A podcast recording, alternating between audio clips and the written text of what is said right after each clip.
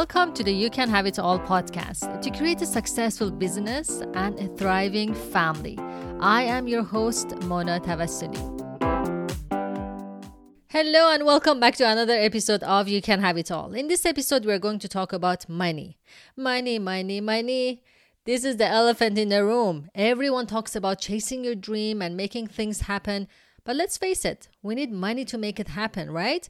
And we rarely hear about where that money is going to come from. So, how can you bring cash to your business?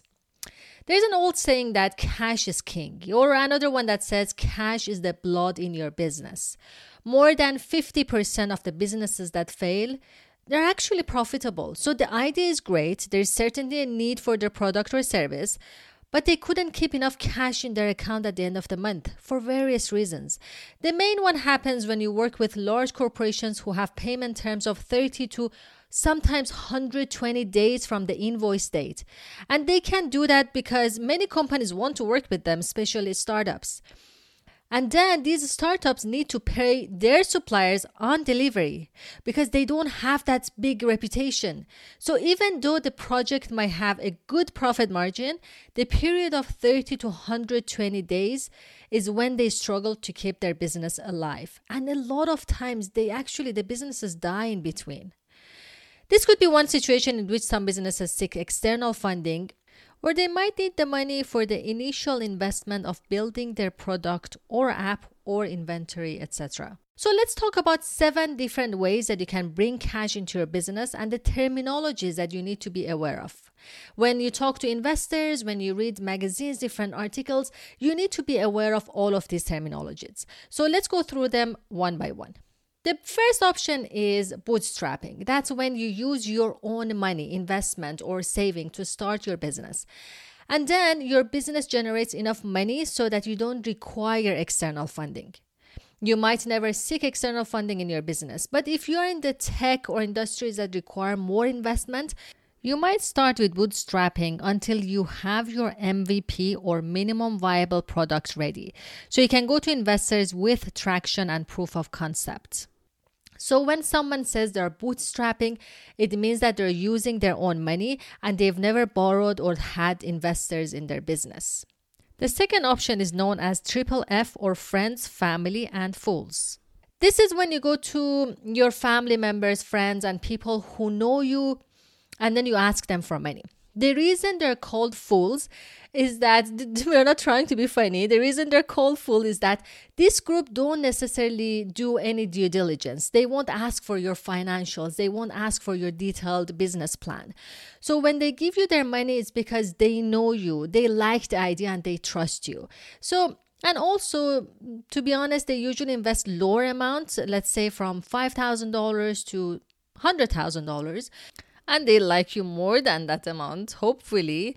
So even if the business doesn't work and they lose that money, it's not a huge deal. Of course, nobody wants that scenario to happen, but they're different than investors who are only there for the money and for the business. There is more emotional attachment when your family and friends invest in your business. There are different schools of thoughts in this area. Some people actually don't want to work with their family and friends for this exact same reason.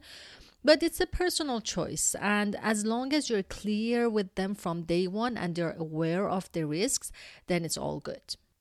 The third option that you have is crowdfunding, which happens when you ask a large group of people to invest small amounts in your business. And there are three major different types of crowdfunding, which are equity based, reward based, and donations.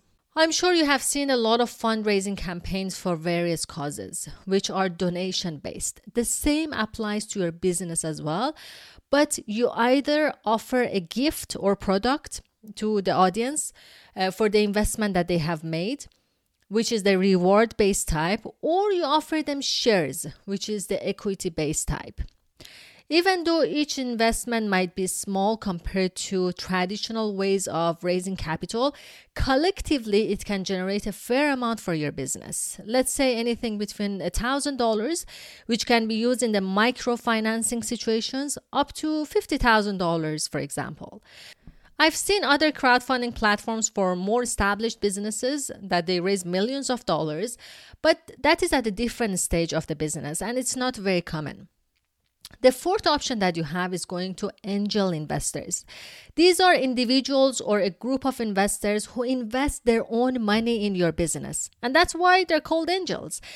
You're taking a risk by investing in your business, knowing that 9 out of 10 businesses fail.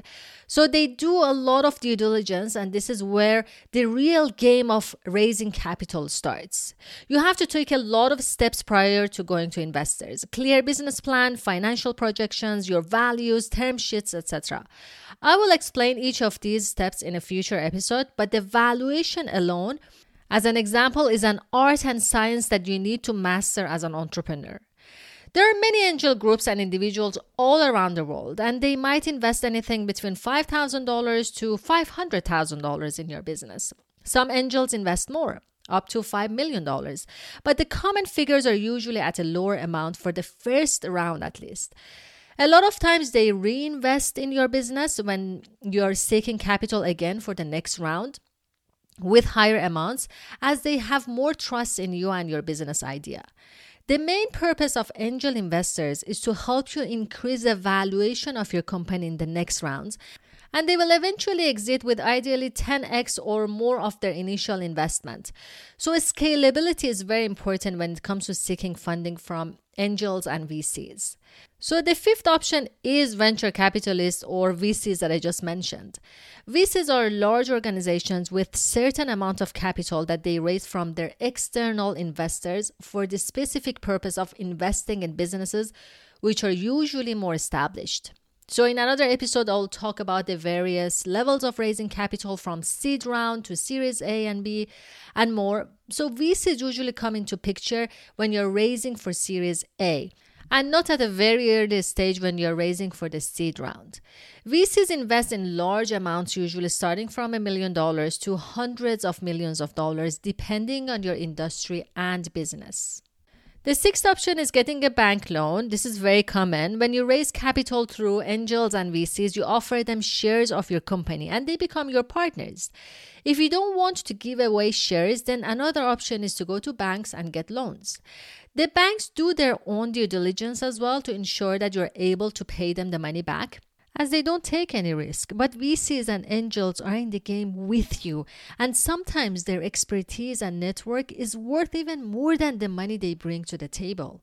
There is no right or wrong, to be honest each business is different and depending on the stage that you're at in your business you might have different requirements the most important thing is to know what you're signing up for and to do it with full awareness and knowledge and the seventh and the final option is getting funding and grants from various organizations and government entities this is an option that gets ignored a lot of times, and a lot of entrepreneurs are not even aware of the support that they can get from various organizations, companies, and government agencies.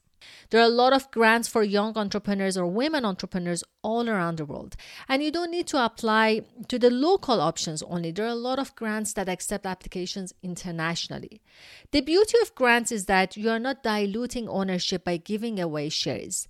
I have seen grants from a couple of thousand dollars to hundred thousand dollars, the government might even support you more if you have an innovative idea or your product solves a big problem. The biggest amount I have seen recently was $850,000 investment in the marine industry. So you definitely need to have your pitch deck, which is a presentation that covers all the details of your business, your financials and detailed plan ready before applying for any external investment. Just having a brilliant idea is not sufficient, and it's important to go to potential investors with a proper plan and roadmap. So, here you have it seven different ways to bring cash to your business from using your own savings or company revenue to getting external investment from various options that are out there. Not all the businesses require investment, and this is a long term relationship that you're building with another person or organization. It's important to ensure that your investors' values are aligned with yours and that they believe in your vision. I also want you to know that you have to do your due diligence as entrepreneurs as well before getting into any deal with any investors.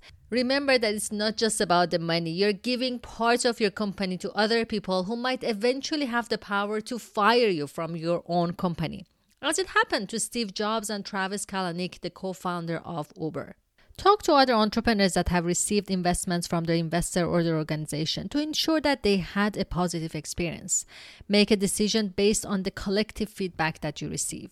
If you find the right partner, well, then it's better to have a small piece of a big pie than the whole of a small pie. Investors come with a vast amount of knowledge, expertise, and network, which can help you to scale your business and take it to the next level, which means that you can serve your audience better and you will have access to many resources that might be difficult to have on your own. And one final advice is to not start looking for money when it's already too late. Give yourself time and never start raising capital when you're desperate. Closing a deal could take anything between two to six months or even to a year. It will be very difficult for you to negotiate your terms if you're desperate and if the investors know it. I will dedicate one full episode all about raising capital with some do's and don'ts. This is a very important topic, which is one of the main modules of our Mom Entrepreneur Academy, and we also cover the topic in details in our Mompreneurs Worldwide membership. If you are interested to learn more about the membership, go to monatavasoli.com slash member, and you will be the first to hear all about it. Keep on moving forward and never give up. Let's be honest here. If building a successful business was easy, then everyone would have done it. It takes resilience, courage, and a strong mindset to cut through the clutter. I can't wait to talk to you soon in the next episode. Bye for now.